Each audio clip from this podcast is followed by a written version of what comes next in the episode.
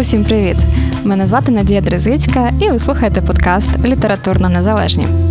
тридцять важливих книжок за тридцять років української незалежності. Спільний подкаст «Радіо Сковорода» та молодіжного медіапроєкту «Територія» за підтримки та з особливими бонусними рекомендаціями від інженерної інноваційної компанії «Елекс», якій теж цього року тридцять. Усім привіт! На календарі останній день літа, і який би легкий смуток не приходив від усвідомлення цього факту, все ж радість від того, що я записую, а ви слухаєте подкаст «Літературно-незалежні», рятує. Тож, мене звати Надія Дризицька, і ми продовжимо мандрувати сторінками українських книг та історій. Сьогодні мова піде про романи кінця нульових та початку десятих. Часи ці були цікаві, а настрої людей непевні. Розчарування в революції та новій владі, яке спричинить прихід антиукраїнських лідерів та міністрів. Літературні діячі показово ігнорують і відмовляються від державних нагород та визнань. В творах все більше відлунюють політичні моменти, переосмислюється минуле, зокрема радянське, дев'яності, помаранчева революція. Література рефлексує, подекуди ностальгує і зрештою підсумовує.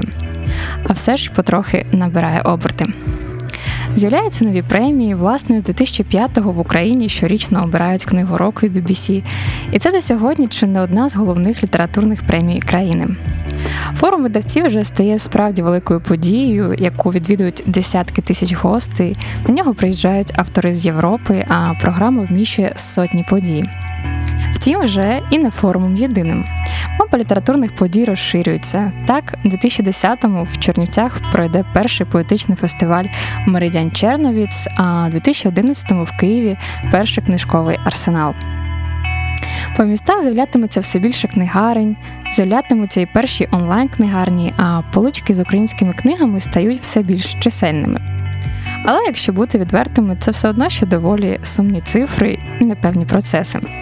Можу про це казати вже з власного досвіду дівчинки, яка бігала від книгарні до книгарні по Одесі в пошуках книг і нічого збажаного не знаходила, поки не приїжджала у Львів чи Київ і набирала з собою повні валізи.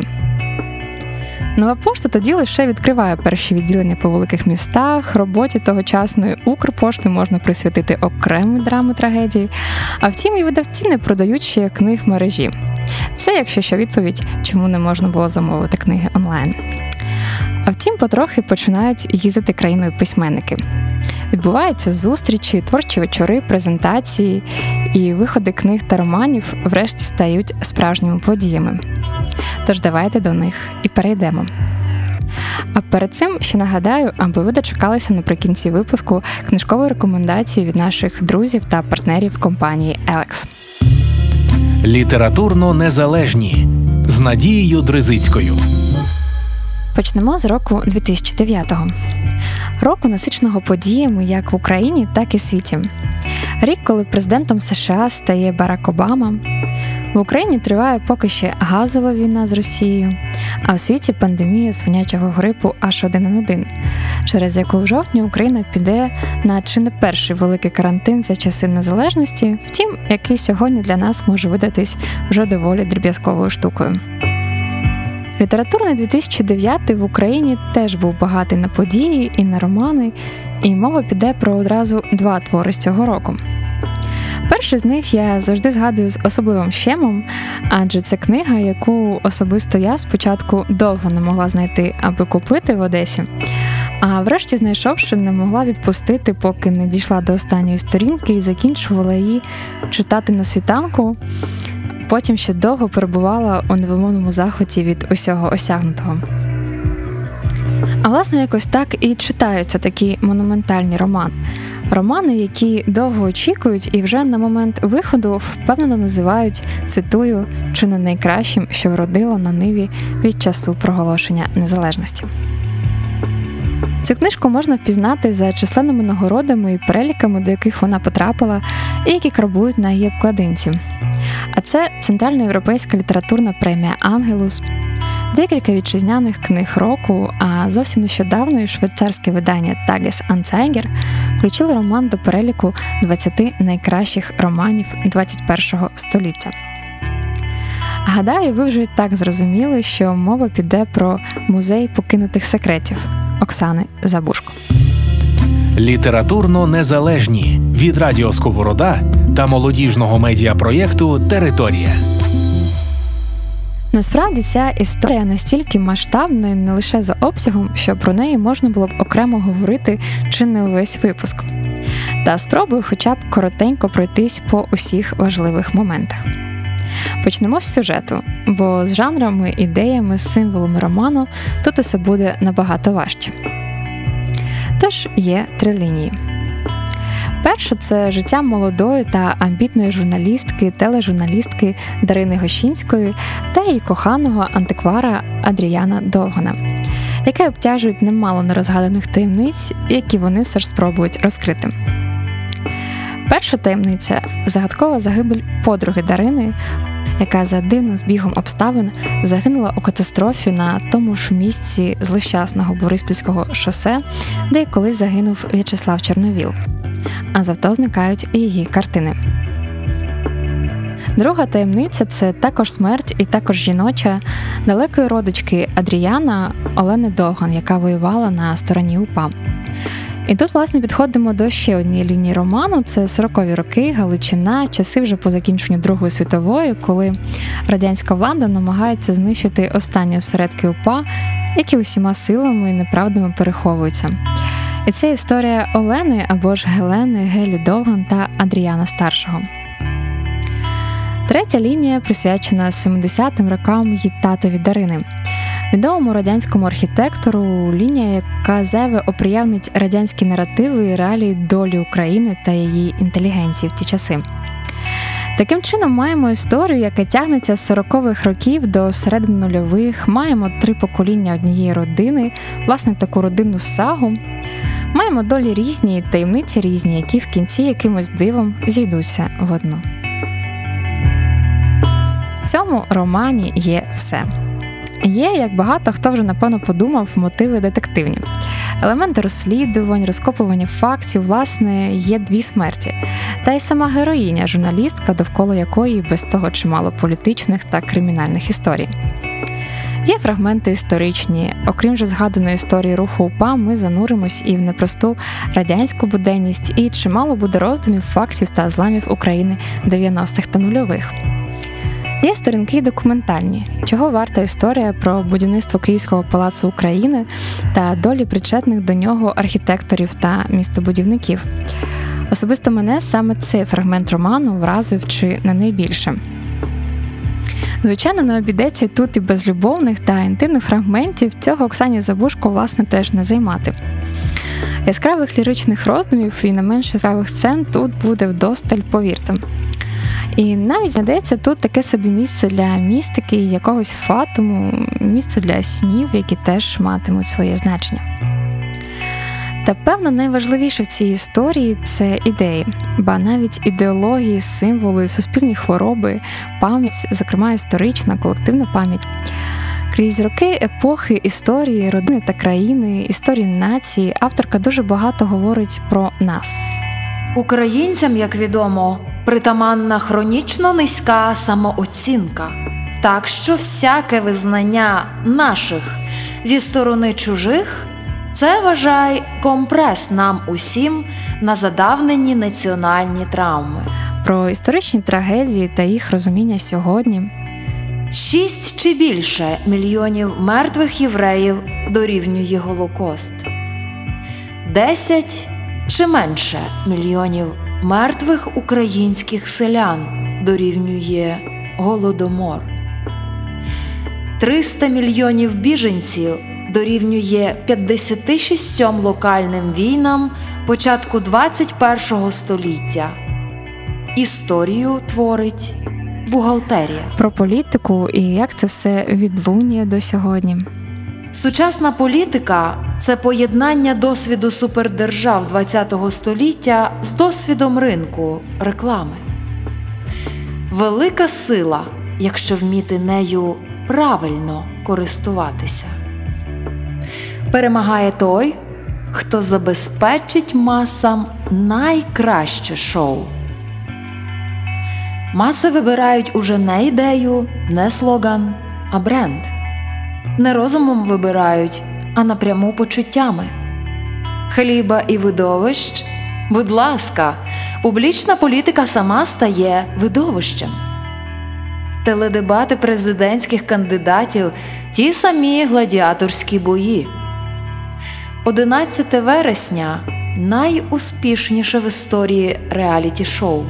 Його дивився кожен житель планети. І про кохання, звичайно, теж. Жінка твого життя. Здавалось би, слинява банальність. Ото хіба для ресторанного репертуару й годиться. Для якого-небудь галімого шансону. Вголос такого не промовиш, якщо тільки ти неповний кретин. Але той, хто це придумав перший, точно не був кретином.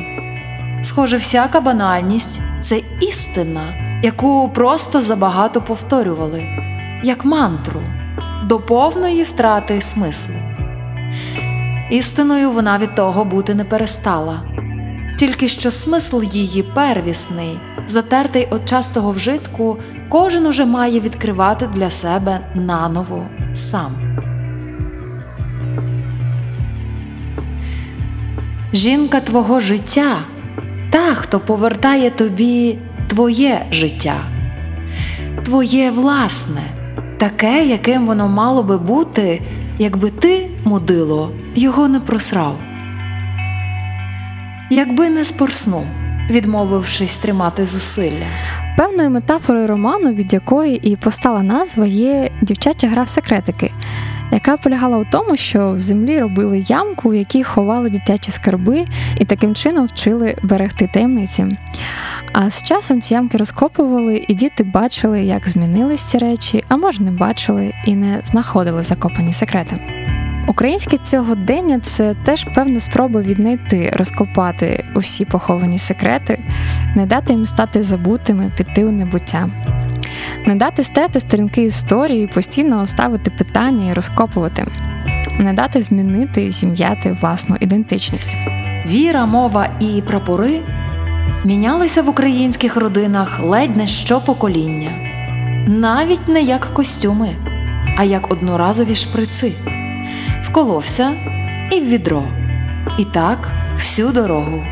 Навмисно зайве не буду говорити про мову і стиль письма Оксани Забужко, гадаю, наведені цитати прекрасно його демонструють і зрештою допомагають відчути. Підсумовуючи, скажу лише, що «Музей покинутих секретів» – це, знаєте, той класичний, в найкращому сенсі слова, роман, такий добрячий, сторінок на вісімсот плюс, який чимало читачів зможе розтягнути собі на всю прийдешню осінь, а він, до речі, під неї прекрасно пасує за настроєм. Тож, якщо не знаєте, що собі обрати, відверто раджу. Чомусь щасливі коханці завжди заряджені цією непохитною певністю, ніби вони перші такі на світі – від часів його сотворіння. тридцять важливих книжок за тридцять років незалежності. Рухаємось далі, хоч і залишаємось у дві тисячі дев'ятому році. Як я вже казала в попередньому випуску, подкаст «Літературно-незалежні» не є ні критикою, ні рейтингом, є скоріше згадкою, і згадуємо переважно про гучні книги, якою, безперечно, є наступна історія, яка спричинила чимало шуму і самою появою, і скандалами довкола екранізації. Та і з преміями все було теж не дуже просто, а втім і продажі, як на ці роки, доволі рекордні. Напевно, ви вже і так розумієте, що наробити шуму у нас може хіба література історична, в якої завжди знайдуться затяті противники і не менш затяті прихильники. І, напевно, ви вже так здогадуєтесь, що мова піде про роман Василя Шкляра «Чорний ворон». «Чорний ворон» – історичний роман в його класичному розумінні, який відправляє нас у двадцяті роки ХХ століття. Буремні роки боротьби українських повстанців проти радянської влади. В центрі сюжету події довкола Холодноярської республіки в Центральній Україні, державного утворення, яке з усіх сил чинило спротив радянській владі, більшовицькій армії на лівобережній Україні, Це на їх чорному прапорі було написано «Воля України або смерть». І, власне, такою відчайдушною боротьбою буде просякнута уся історія. Головний герой роману, отаман Холодного Яру на прізвисько Чорний Ворон, це один з останніх отаманів, військовий командувач та боєць. Як і більшість героїв подібних історій, це людина неабиякої сили волі, яка вражає власним духом, сміливістю, рішучістю, навіть найбільш безнадійні і, здавалося б, вже безвихідні моменти. І, власне, десь такий період боротьби й описується в романі, коли більшість сил вже були розбиті та розгромлені, і згасала будь-яка надія. Ні, не було у нас зовсім страху. Він звітрився разом з надією, бо коли в чоловіка уже і надія пощезла, то який може бути страх? Розповідати про розгортання подій та сюжет такій історії – це однозначно спойлерити. Бо, як ви розумієте, в таких романах все зрозуміло і доволі передбачувано, хоча й не обходиться без інтриг. Деякі з них, до речі, вносять і любовні лінії, і роману «Чорний ворон» її теж не займати. Буде тут і таємнича тіна, яка полонить серце ворона. Я ж лише наголошу на ще двох важливих моментах. Перший, що роман містить в собі документальне підґрунтя. Зокрема, тут наведені історичні документи з розсекречених архівів КДБ. А другий, і в цьому, на мій погляд, його цікавість, це те, що здебільшого романи історичні про партизанські війни у нас зображені в лісах та регіонах Західної України. У Василя Шкляра в цій історії є згадка про не менш героїчні події і в інших регіонах країни, двадцяті, що теж є важливим. А тепер трохи про історії довкола роману. За два роки після виходу роману у дві тисячі одинадцятому році «Чорний ворон» Василя Шкляра був удостоєний Шевченківської премії. Втім, автор відмовився її приймати на знак протесту проти тогочасної антиукраїнської влади та її політики, зокрема проти колишнього міністра освіти Дмитра Табачника, якого ми всі прекрасно пам'ятаємо як ярого українофоба. Тоді ж, у березні дві тисячі одинадцятого, Василь Шкляр звернувся до колишнього президента Януковича з проханням перенести його нагородження на часи, коли при владі не буде Дмитра Табачника. Втім, певно, Янукович гадав, що Табачник настільки надовго при владі, що Шкляра зовсім усунули від премії. Тоді ж Юрій Андрухович ініціював для Василя Шкляра народну Шевченківську премію, до якої приєдналися меценати і небайдужі громадяни України, і у квітні того ж таки дві тисячі одинадцятого, що цікаво, у Холодному Яру, на місці подій роману, її вручили автору. Та на цьому пригоди Чорного Ворона не закінчились. У дві тисячі десятому році Василь Шкляр створює благодійний фонд, метою якого було зібрати кошти на екранізацію роману. І за планом режисером стрічки мав стати відомий польський режисер Єжи Гофман, відомий українцям, зокрема, за трилогією «Україна. Народження нації». Тим часом Гофман заявляє, що відмовляється екранізувати роман Шкляра через те, що книга, цитую, націоналістична, антиросійська і ксенофобська. І Єжи Гофман не був одинокий у своїх таких думках.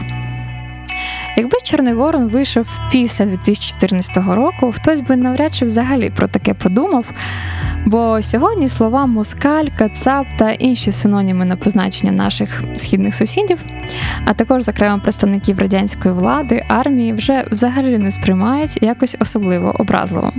Напрочуд зворушливий вигляд мали голомозі москалики. Чудні такі, дрібні, вухаті, наївні, шмаркаті. Але ж ми ще в дві тисячі одинадцятому, і тоді такі речі пробачали не всі. Втім, після початку війни на Сході чимало людей згадуватимуть і такі рядки з роману Василя Шкляра. Чи був де-небудь у світі хоч один окупант, який приходив на чужу землю робити добро? Екранізація «Чорного ворона» зрештою відбулася. У дві тисячі сімнадцятому за нею взялись один плюс один, і вже п'ятого грудня дві тисячі дев'ятнадцятого, фактично повз десять років після виходу книги, фільм з'явився на широких екранах українських кінотеатрів, а згодом його транслювали на телебаченні. А наостанок трохи слів від автора, які, гадаю, надихнуть вас на прочитання. Мені кажуть, що ви там зробили якийсь особливий крок. Я думаю, що Крок я свій зробив насамперед романом «Чорний ворон», на який поклав усі свої сили, все своє вміння. Я висповідався в ньому сповна, недарма я поклав на нього тринадцять років. Від самого початку казав, що це книга мого життя. Літературно-незалежні з Надією Дризицькою. Вирушаємо далі. Рік дві тисячі десятий. Рік, від самого початку якого в Україні почнеться зворотній відлік до невідворотних подій, в яких живемо й досі. Адже до влади прийде Віктор Янукович, а у квітні того ж року в Харкові підпишуть угоду про базування флоту Росії в Севастополі до дві тисячі сорок другого року. У тому ж році життя підуть Олесь Ульяненко, Микола Мозговий, Юрій Іллєнко. Розіб'ється літак з польським президентом Лехом Качинським. Та будуть насправді приємні моменти, про які хочеться згадати. Влітку в Одесі пройде перший міжнародний кінофестиваль, а восени в Чернівцях теж перший і теж міжнародний поетичний фестиваль «Меридіан Черновіц», куди прийдуть автори з Німеччини, Австрії, Швейцарії та України.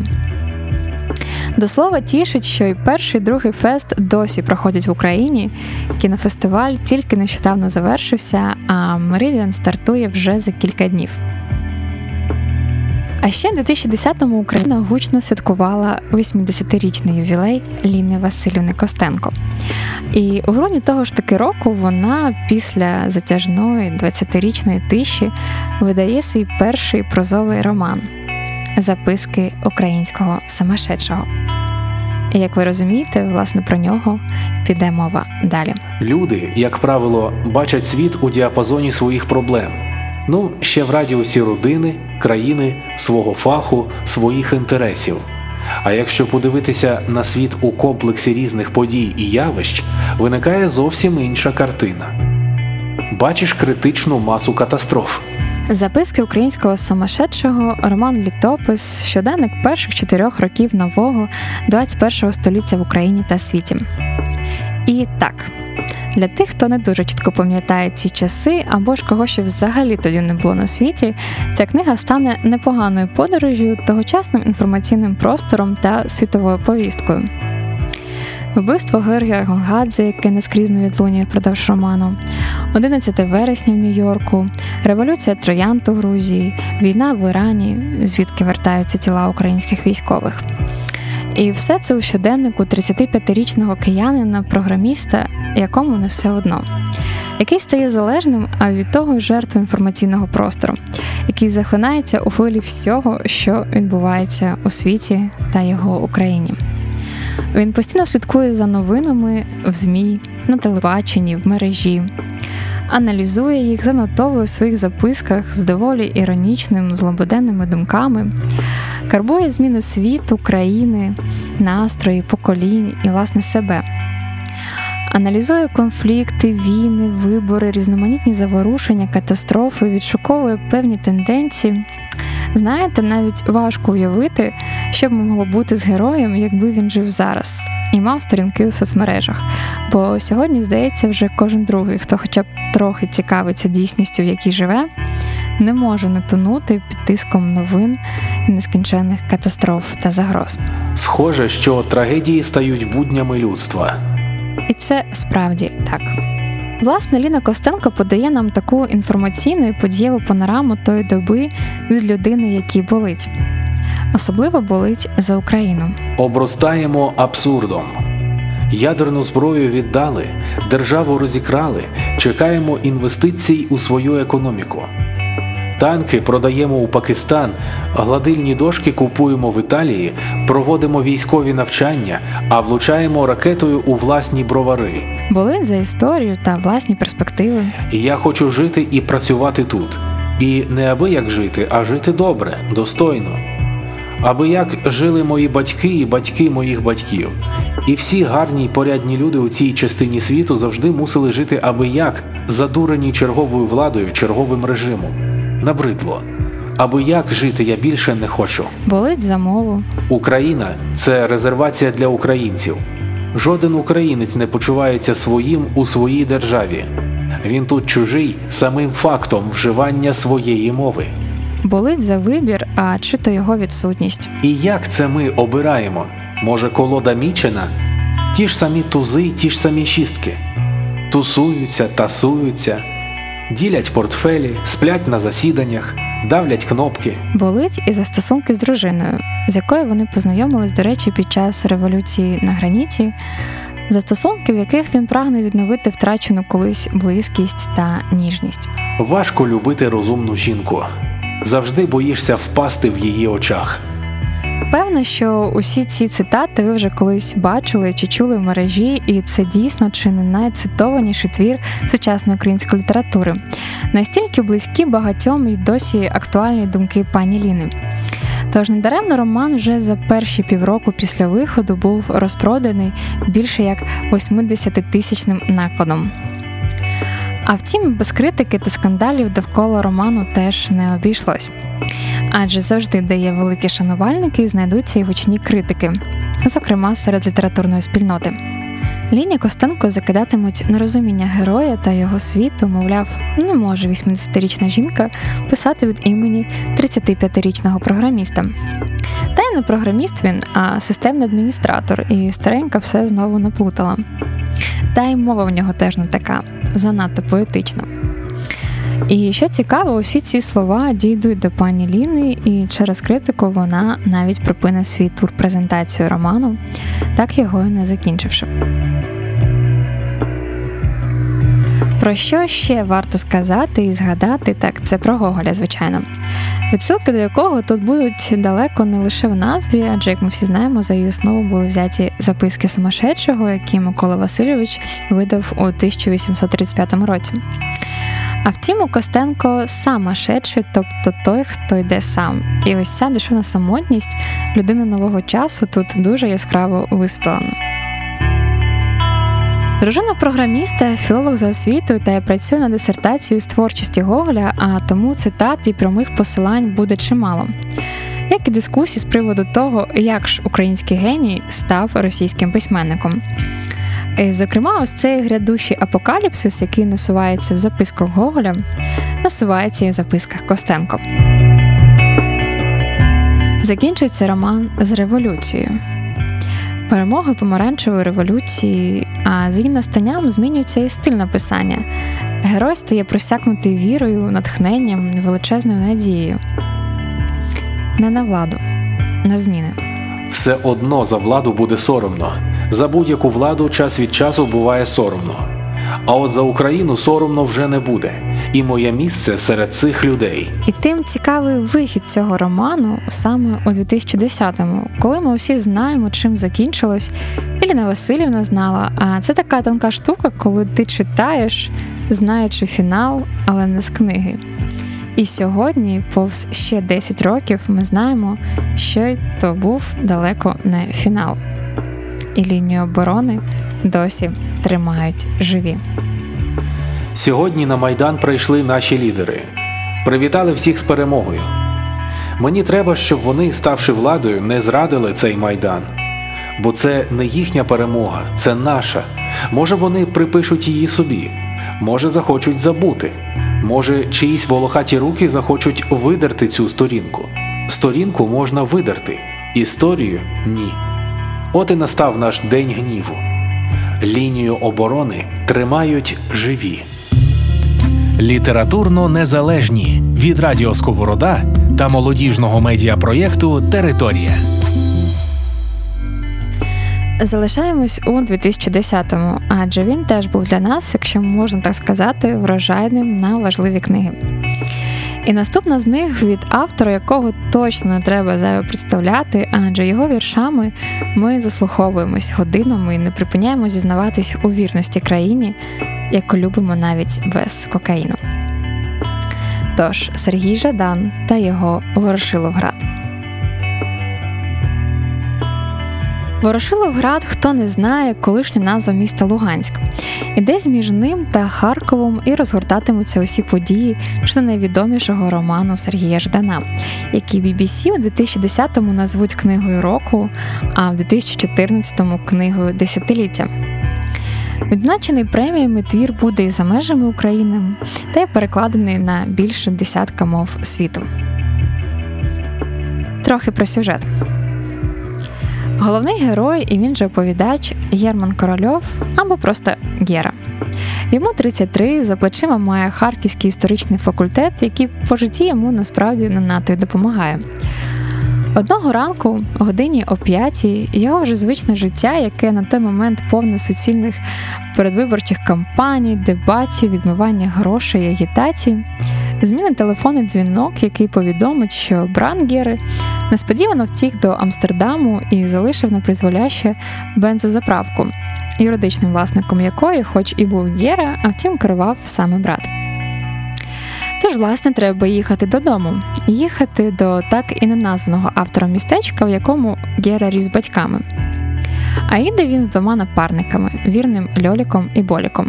Боря і Льоша, Болік і Льолік, були двоюрідними братами. Я знав їх з університету, ми разом закінчували історичне відділення. Між собою вони були не схожі. Боря виглядав мажористо, був худий, підстрижений, носив контактні лінзи і навіть, здається, робив манікюр. Льоша натомість був міцно збитий, дещо пригальмований. Носив недорогий офісний одяг, стригся рідко, грошей на контактні лінзи йому було шкода, тому носив окуляри в металевій оправі. Боря виглядав більш доглянуто, Льоша більш надійно. Боря був старший на півроку і відчував відповідальність за брата, певний братній комплекс. Був він з порядної родини, його тато працював у комсомолі. Потім робив кар'єру в якійсь партії, був головою районної адміністрації, ходив в опозицію. Останні роки займав посаду при губернаторі. Льоша натомість був із простої сім'ї. Його мама працювала вчителькою, а тато шабашив десь у Росії, ще з вісімдесятих. Жили вони під Харковом, у невеликому містечку, так що Льолі був бідним родичем, і всі його за це любили, як йому здавалося. У дорозі їх чекає чимало пригод, та й сама поїздка, яка мала тривати хіба що день-два, затягується на доволі невизначений термін. Власне, як ви розумієте, це дуже пригодницька історія і дуже, скажімо так, жаданівська. Сектантами, контрабандистами, рейдерами і захопленням аеродромів, з безкінечною дорогою, біженцями, зі Сходом та його правилами, з людьми та їх долями. А ще, звичайно, історія з майстерною, доволі життєвою іронією, бо, власне, як ще можна триматись і сприймати ці реалії, якщо не з іронією? Я постійно позичав у нього одяг, він у мене гроші. Різниця була в тому, що одяг я завжди повертав. Ворошиловград – це про повернення і пошуки себе під час цієї подорожі. Прийом ніби не новий, але завжди щемливий. Збоку я скидався на танкіста, чий танк давно згорів, але бажання воювати лишилось. Це про те, що нас тримає тут. Ти ж, мабуть, хотіла поїхати? Що тебе тут може тримати? Ну як що? Відповіла вона, подумавши. Завжди є речі, котрі нас тримають. Ну послухай, тримає, як правило, впевненість у завтрашньому дні. В тебе є впевненість у завтрашньому дні? Ні, призналась вона, немає. Але в мене є впевненість у дні вчорашньому. Іноді вона теж тримає. Проєднання, взаємодопомогу, підтримку, вдячність, солідарність. Ми, Гера, тут всі разом, розумієш? Я знаю, про що говорю. Справа не в церкві і не в наркотиках.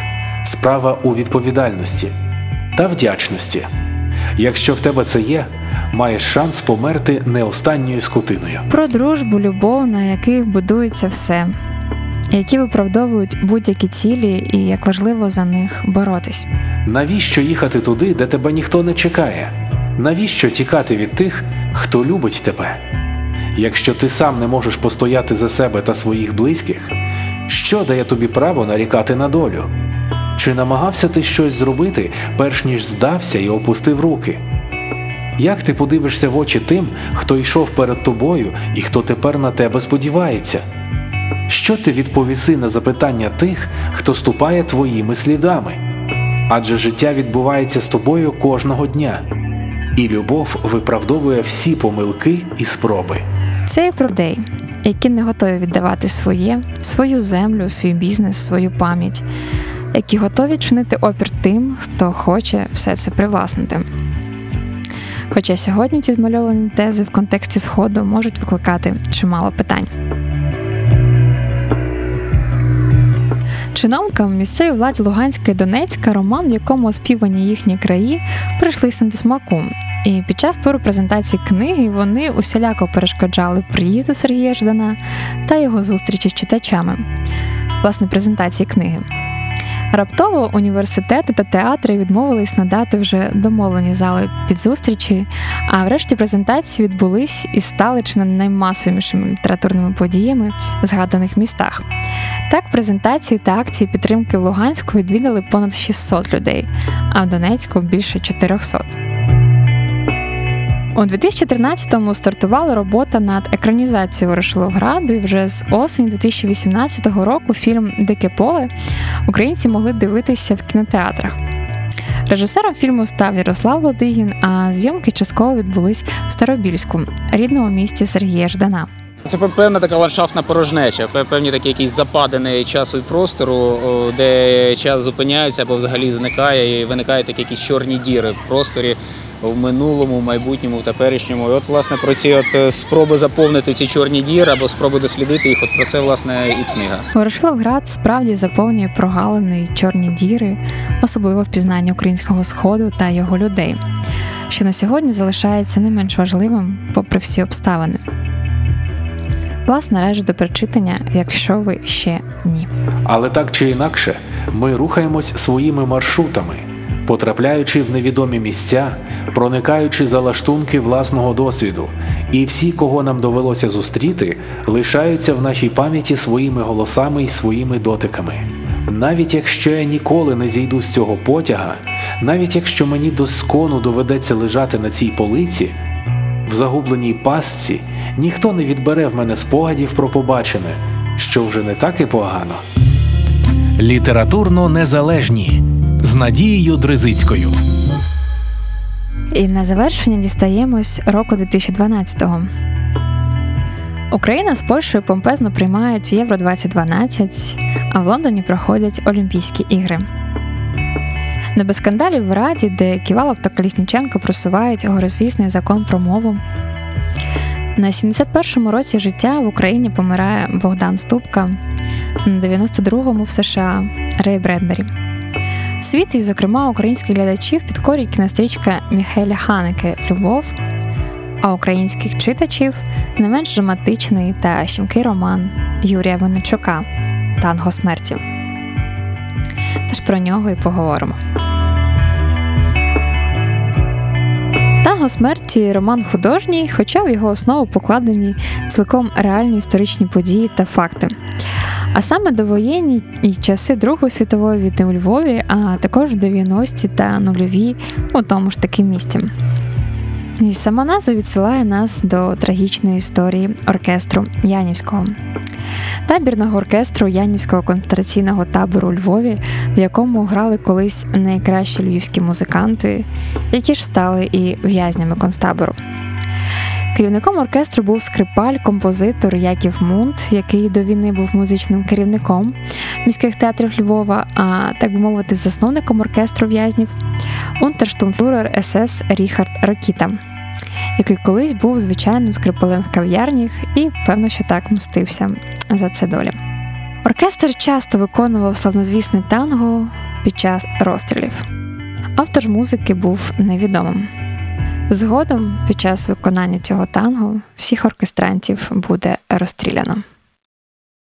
Та повернімось до роману. В центрі сюжету головний герой – науковець Ярош, який досліджує давню і загадкову автентичну культуру арканумську. В своїх пошуках він натрапляє на цікаві згадки про містичну музику цієї культури і, вже досліджуючи її, паралельно натрапить на щоденник молодого львів'янина, українця, який описує своє життя та життя своїх друзів – поляка, німця та єврея у місті. Орес Барбарика, Ясь Білевич, Йосип Мількер і Вольф Єгер проживають свої чи не найкращі молоді роки, хай і об'єднала їх доля спільним трагічним минулим. Їх батьки загинули в битві під Малими Міньками, яка відбувалась у листопаді тисяча дев'ятсот двадцять першого року. Та прийде війна.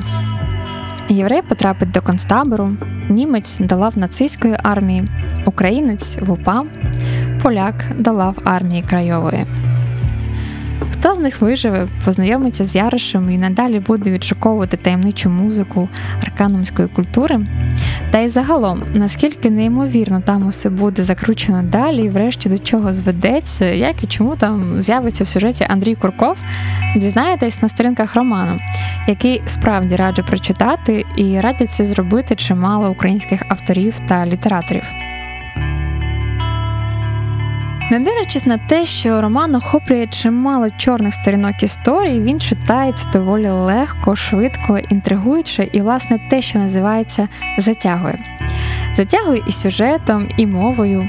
Юрію Винничуку не займати тут доречного гумору, іронії. Оскільки ми з мамою вважали себе творчими людьми, то охоче крутилися в колах богеми.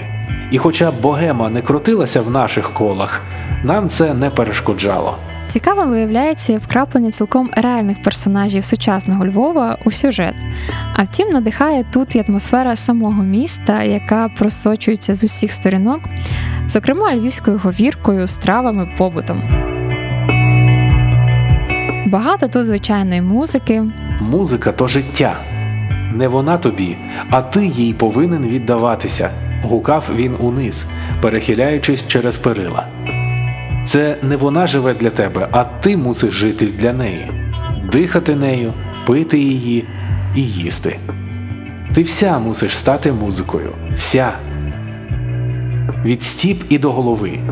До останнього свого подиху. Музики, яка сильніша за смерть. Наша душа – це музичний твір. Людська душа – окрема симфонія, період звучання якої триває не тільки від народження до смерті, а й довше, можливо, навіть вічно. Треба лише міняти склад оркестру. Багато тут щемливих роздумів та моментів. Кожна людина – окремий камертон, який дуже чутливий. І коли спеціально підібрані звуки пройдуть через людину, відкриється особливе бачення. Треба тільки дозволити звукам наповнити себе. Після виходу роман зібрав чимало різноманітних книжок року і до сьогодні залишається затребуваним серед українських читачів. Тож, власне, раджу. На цьому в мене сьогодні все. Дякую, що слухали та були разом. І дякую за ваші відгуки та коментарі до першого випуску. Зичу всім нам гарної, затишної, книжкової прийдешньої осені. В ній і почуємось. Особлива бонусна рекомендація від інженерної інноваційної компанії «Елекс», якій теж цього року тридцять. Всім привіт, мене звати Оксана, я працюю кю ей-інженером в компанії «Елекс» і зараз хочу з вами поділитися уривком з книги Степана Процюка «Кілька століть для нас не мають значення» у збірці «Історія України очима письменників». «Історія України очима письменників» – унікальна збірка оповідань, повістей від сучасних українських авторів, присвячені нашій історії, її головним подіям та героям. Книга побачила світ у дві тисячі дванадцятому, втім події в ній змальовані від дев'ятого століття. Є там наостанок історія про майбутнє, яка описана в двадцятих роках двадцять першого століття, тож можна сказати, що це і про нашу сучасність. Так і бродять від хати до хати, від села до села, від міста до міста, від країни до країни, від століття до століття, від ери до ери, від галактики до галактики. Жінка і чоловік. Вони подібні і різні. Вони зазнають безліч перевтілень, щоб із мозаїк любовних зрад і тріумфів, із довгих літ рутини і сірості, з багатьох чи небагатьох хвилин щастя відтворити мрію про андрогіна. Нехай ця мрія наївна і сентиментальна, але розрахунок і щастя ніколи не стоять поруч. Нехай та мрія крихка і тлінна, але без неї смерть і розпад. Нехай та мрія ілюзорна, але без неї ще гірше.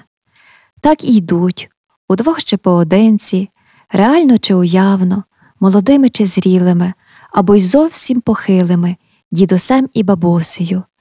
Їх січе дощ, печуть морози, спека випалює їм очі, а скверна руки. На них чигає безліч небезпек, адже багато людей ненавидить кохання і хоче поглумитися над ним. Багатьом здається, що вони люблять його або її, а насправді вони лише пародіюють дитячі травми. Чимало ховається за коханням від страху, що зсередини випалює душу. Але намагання сховатися за коханням і справжня любов так само подібні, як оселедець і жива квітка. Вони бредуть і бредуть, доточуючи до свого єства різні лики. Він пізнає немало жінок, а вона чоловіків. Іноді йому здається, що обличчя коханої складається із мозаїки, а руки – із шматочків різної шкіри. Інколи їм здається, що кохання – це лише виплід незрілої пліткової фантазії. Вони мають право так думати, адже найбільше знають про любов неціловані або одержимі. Уже багато років і століть їм видно, деколи ясніше, іноді слабше, обриси країни вічної любові. Здається, ті обриси постійно щезають, наче їх і не було, нема і вже ніколи не буде. Але вони на різних мовах і в різних іпостасях вірять як непохитні фанатики, що ось, вже близько, за небокраєм, вони побачать вимріяне Ельдорадо їхнього кохання. Хай воздасться їм за їхньою вірою. Книга охоплює і зовсім забуті сторінки історії. Період державності білих хорватів у Прикарпатті, який Володимир Єшкілєв вважає вузловим моментом нашої історії, є і фантастичний підземний Кремль в уривку з роману Андрія Куркова, в якому вічно живий Ленін керує нашою країною. Є і глибоко особиста буковинська історія Марії Матіос і легендарний довбуш Андрія Кокотюхи. Тут і містика, і історія переплетені в сімнадцятому столітті в уривку з нового роману Юрія Винничука, і Ярославна Валентина Чемериса, і трагічне двадцяте століття в неназваній Коломиї Романа Іваничука, і булгаковський Київ Лади Лузіної, і ностальгія за молодіжною субкультурою вісімдесятих-дев'яностих Сергія Жадана. Подкаст «Літературно-незалежні» з Надією Дризицькою від Радіо Сковорода та молодіжного медіапроєкту «Територія». тридцять важливих книжок за тридцять років української незалежності. За підтримки та з особливими бонусними рекомендаціями від інженерної інноваційної компанії «Елекс», якій теж цього року тридцять. По вівторках на SoundCloud, Google та Apple Podcasts.